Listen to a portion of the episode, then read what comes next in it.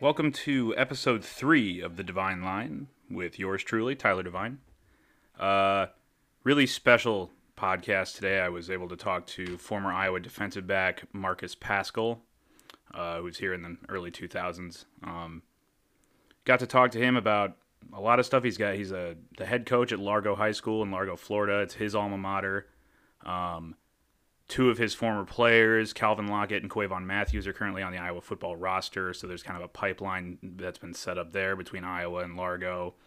Um, also, enjoyed the opportunity to talk to him about the racial allegations that have been circulating about Iowa since the beginning of June. Um, he was candid, uh, and and you know I really appreciate his time. It was it was really good to talk to him. Um, he's a guy that I watched play uh, growing up, so uh, that was really cool too. Um, we talked about you know some of his favorite memories uh, as a Hawkeye football player. Um, some of his you know his coaching inspiration, how he got into coaching, um, his relationship with with Phil Parker, who has, is uh, you know the defensive back whisperer. Um, so yeah, it was really good. Um, not a ton of news today. Uh, more Iowa football players have been added to uh, watch lists for um, national awards. Uh, Chauncey Golston is on the Nagurski watch list. Uh, and then Alaric Jackson and Coy Cronk, um, the Indiana transfer, are on the Outland Trophy watch list. So, not a surprise. Um, I don't know much about Coy Cronk. In fact, I know next to nothing except for that he used to play at Indiana and kind of battled injuries while he was there. But you know, that's if that's the he's he's a big dude. I mean, he's like six six three twenty or something like that. You know, he's a tackle and so and he's experienced. And if he ends up getting that starting job, that's two good bookends on the offensive line with Linderbaum in the middle and you know whoever's filling in at guard. Um, and it's not a surprise that Chauncey Golston's on on that watch list either. I think he's. I think I talked about this in the first episode. Um, I think he's poised for a huge season. Um, he's incredibly athletic, um, and now that, but he's going to be the guy now.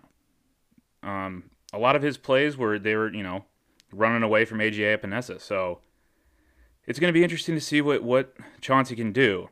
You know, assuming that we play football this fall. Well, not we. I don't play football anymore, but um, some other stuff that that I'll get to maybe after Marcus. Uh, Jon Rothstein from CBS Sports interviewed Fran McCaffery a couple days ago. Um, and currently he has a top 45 that he puts out. Iowa's now number three, assuming Garza comes back.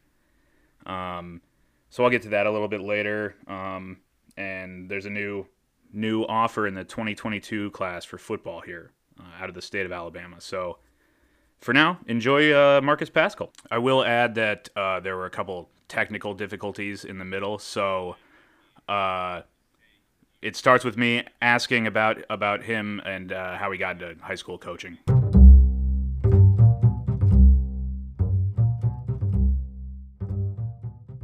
And he used to laugh at me and and just say, "You really sure you want to do that?" And you know, so this is kind of, you know, I get so much traffic recruiting wise, and I tell people all the time, I'm, I'm living a dream. This is this is one of the last childhood dreams I ever had. You know, to go back and be the high school head football coach at my high school. Um, what inspired you to get into coaching? Uh, I just like helping people, you know, and I feel like, you know, at the high school level, especially in my community, I can have a, a real big impact, you know, because a lot of these kids um, now they, they didn't get a chance to see me play, but you know, a lot of their family members remember me as a youth, you know, playing high school football at Largo High, and then at Iowa, and then um, my five years in the league. And so I, I, feel like I can really make a big impact, not on just the the player it's himself, but their family as well. When when did you know you wanted to be a coach? Is this something that came from a, a young age? I think just you know, as I started, I started playing football at the age of nine, and I think you know, as I start, I always I had a lot of great coaches in my career, um, and still to this day, you know, a lot of even my youth league coaches, they laugh all the time if I see them. I, I still call them coach. And it's like, you don't got to call me coach. But that's just, you know, they, they made a, a huge impact on me. Um, and so I would say probably around the high school age, I, I, started, and that's when I started to tell my high school coach, like, one of these days I'm going to come back and be the head football coach right here. Have you thought about if the opportunity presented itself of, you know, moving up to college or? Oh, I've thought about it, you know, and, and I have the question brought up yearly. You know, I got a, a lot of bunch of my buddies, you know, college buddies, you know, people that I either played with, played against, you know, and, and college coaches that coached against me. They knew me from Iowa and, and my professional career. And so the question always comes up, and my answer is always the same. It, it would have to be the perfect situation for me. You know, at the end of the day, I know college football, it's a business. Um, I love football, but ultimately, I love my family even more. You know, married, three kids. Um, my daughter is going into the eighth grade. I got two younger boys. My oldest son will be nine on Saturday, and then my youngest son, he's six. Um, um, and they're very good athletes in their own right. And, you know, and so it would be, it'll take that right situation, you know, because I value my family time and I know that the, the rigorous hours that college coaches put into um, being a college coach. Uh, you have a kind of a pipeline going to Iowa from Largo right now. You've got yeah, we got a little something going on. You know, we got two on campus with Calvin Lockett and Quavon Matthews, both receivers. So you know, we're trying to doing a little something.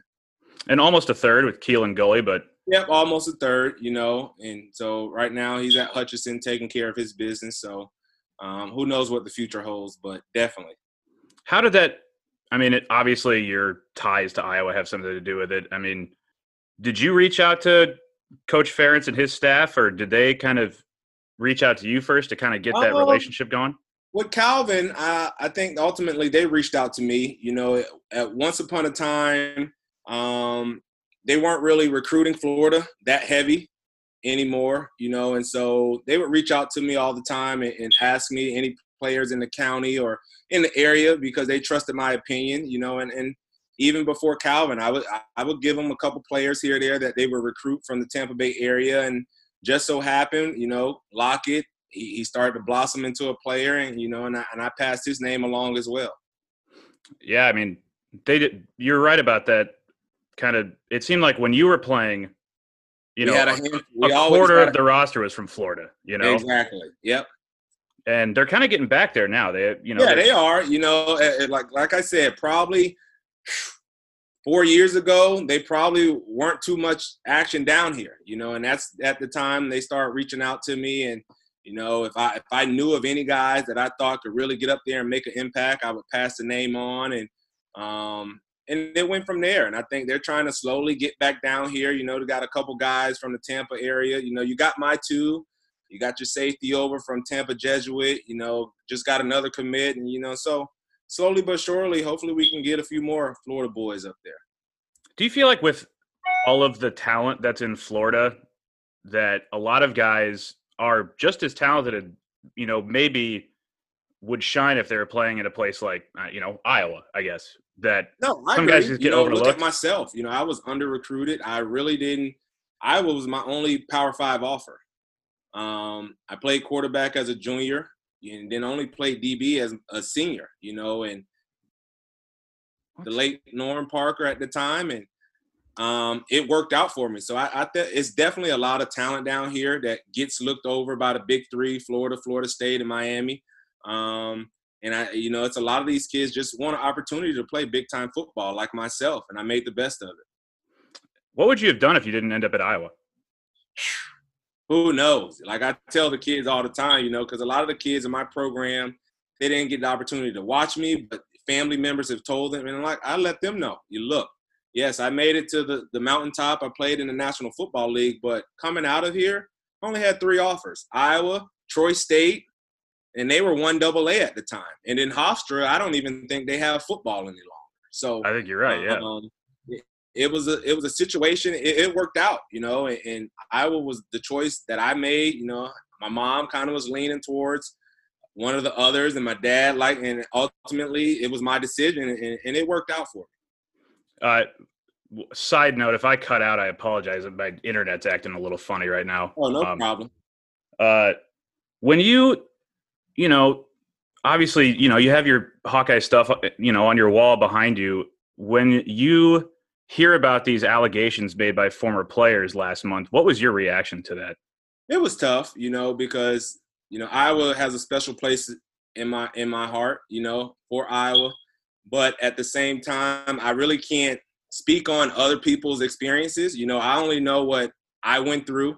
Um, I my experience was a little different, and, and I enjoyed it. But I definitely my eyes and ears have been open to everything that some of these former players have been coming out saying. So you, you know, obviously had a different experience than these other guys. I mean, what did you have any inkling of, of, of things like this going on or anything like no, that? But you know, like I said, just because I I didn't experience it doesn't mean you know the other guys didn't. And so I, I've literally this since it broke and the news broke, I've really just been sitting back and, and you know taking it all in, you know, and, and listening to these guys, you know, because obviously, you know, if they're bringing it up, something made them feel this way, you know, and so ultimately, it's not my place to sit back and say, well just because it didn't happen to me, it didn't happen to you.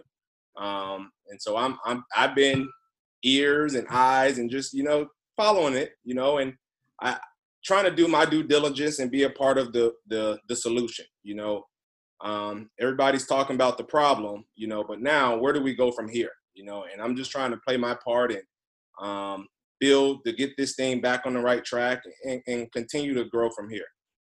What do you tell players of yours that are maybe being recruited by Iowa? They hear about this, you know, maybe they're hesitant to to continue. Yeah. And they have every right, you know. And like I said, I'm I'm in a, a unique situation because being a former Hawkeye, you know, I got two kids up there, and um, but at the same time, even with my two guys that's up there, I, I gave them every information I could, and, ultimately, it's your decision. This is not a decision you're making off of me because just because Iowa was the right fit for me doesn't mean it's going to be the right fit for you. Um, so make sure my position as the head coach is your head coach first. Um, I'm going to give you as much knowledge as possible, and, and, you and your family, any questions you guys have for me, I'll answer them truthfully. But ultimately, you have to evaluate the coaching staff, you have to evaluate the academics, you have to evaluate the the environment, you know, the Iowa City environment. And, and, those two guys that's on the roster, they did that. It wasn't a situation where they just made a decision because my coach went there. How, well, you mentioned earlier that you've had a lot of great coaches. I mean, Phil Parker is certainly one of them. Uh, yeah. How, how important has, was Phil Parker to your career? Phil, he played a huge role, you know, come leaving Florida, you, know, and we had a real good relationship, still have a real good relationship. We talk on a regular. Um, and so this is something, you know, I came in by behind all great Bob Sanders, you know, so sitting learning with Bob and, you know, hearing some of Bob's and Phil's conversation, you know, as the young guy in the room, and it, it ultimately molded me into the player I, I became there. I think a lot of people think, I think that Bob Sanders is uh, responsible a lot for for this resurgence of Iowa football back in the early 2000s. Yeah. What would yeah. what was it like being in the same being in the room with Bob? It was it, it was a it was an honor, you know, and even to sit back now and talk about it.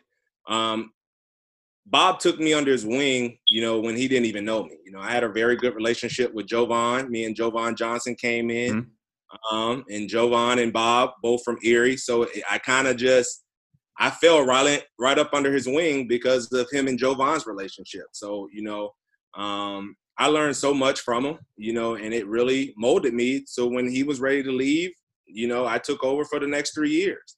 And without him there, learning from him, who knows? You know, maybe it would have took me another year to mature and understand um, what it took to be a Big Ten safety. You know, but being able to watch him my red shirt year, and then my redshirt freshman year playing behind him as his backup. And then when he left, um, I was very comfortable, you know, stepping in, and it showed being a three-year starter. You know as well as anybody how different Iowa and Florida are from one another. What was that that uh, transition like for you?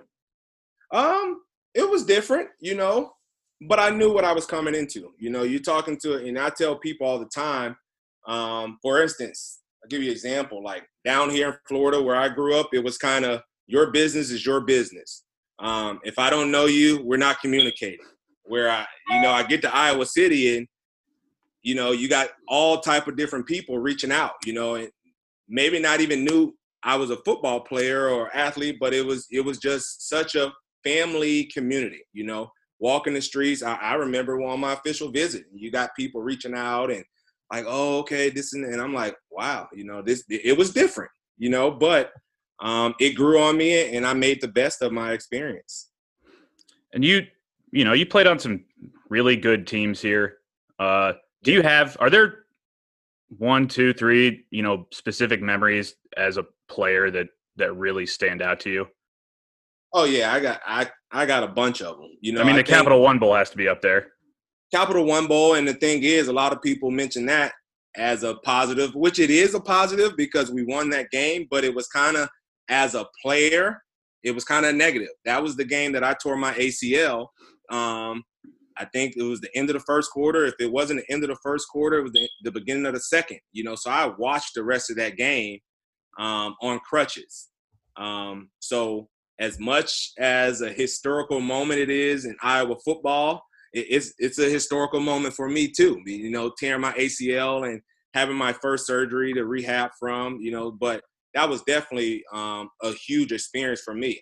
I, I would even go back um, to my red shirt freshman year. You know, backing up Bob. I think one of my first plays to, to really get my name out there was on kickoff in Kinnick versus Michigan. You know, running down and making a, a big hit on Steve Breaston, and I, I feel like that kind of opened the eyes not just to the coaching staff, but to the Iowa fans. Like, look, who who is this guy that's been playing behind Bob? Um, and maybe he will be ready to, you know, step in when Bob leaves. And so, you know, I can go on, and I had so many memories running out in Kinnick. You know, we we played in so many big games, and it, it, it was a great experience. Cool. Hey, that's all I have for you, man. I really appreciate you taking the time. All right, thank you.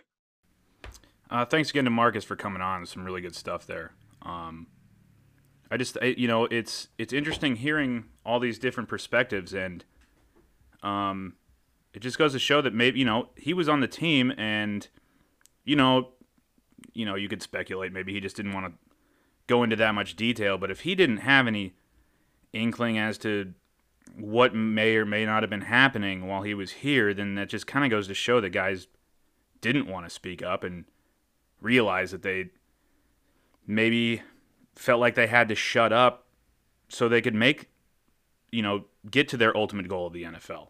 So, thanks again to him. Um, I also thought it was interesting how highly he spoke of Phil Parker. Not that that's a surprise. It just goes to show how good and how valuable Phil Parker is as a football coach. Um, he's taken so many guys that were lightly recruited I mean, and and made them into really good college players and some of them really good NFL players. I mean, Bob Sanders, like Marcus mentioned, Marcus Paschal, second team All Big Ten one year. Um, Antwan Allen, Jovon Johnson. I mean, Josh Jackson hardly had any offers coming out of high, uh, high school. Um, Desmond King was committed to uh, uh, Mac school. So you know, it just it it's just another testament to Phil Parker's talent as a football coach. Now, with the basketball team earlier, like I mentioned, Fran McCaffery told Jon Rothstein from CBS Sports that he wanted whatever is best for Luka Garza. Garza said, I believe it was reported he was going to announce August 2nd, which is a day before the deadline for guys to announce whether they're coming back or entering the NBA draft. Um, as time goes on and things are so fluid with the pandemic, I keep thinking that he might not come back. I'm still 50 50 on it, but I'm starting to lean towards him uh, going off and making money, whether that's in the G League or if he gets a shot as a free agent in the NBA or or um or overseas. Uh, But I also think that the thought also definitely has crossed his mind about how special I. I mean, I can't believe that I'm talking about the Iowa basketball team potentially being a national title contender. I'm almost 30 years old and I've never even considered that to be a thing. So, you know, you have guys coming back. You have Bohannon coming back, Fredrick, Wieskamp, Jack Nunge, who we don't really know what Jack Nunge can do still. Um, battled injuries. He redshirted twice now. So we've seen a limited dose of Jack Nunge, but he's a seven footer with range. So if he can put the whole package together, that's you know that's scary. Patrick McCaffery, Connor McCaffery. Um, I'm miss. I'm definitely Joe Toussaint. I mean, how do you pick a starting five out of that? Especially if Garza's back. So, it's I'm very. I think if it's guaranteed that with or without fans, there's going to be a college basketball season this fall. I could see Garza coming back because I think the logistics of putting on a basketball uh, season are way easier to comprehend than a football season. So it'll be interesting. Um, yeah, and uh, you know, apologize for the technical issues again. Uh, Marcus, pa- apparently I can't. I just can't avoid them. Uh, I'll get the kinks worked out one of these days. Uh, hopefully, it's not like 50 podcasts down the line. Um, but uh, Iowa, the football team, offered um, Easton Harris, the 2022 defensive lineman out of Alabama, today. Uh, he's already got, let's see, Florida State, Georgia, Nebraska, Tennessee, Texas A&M, USC. I mean, that's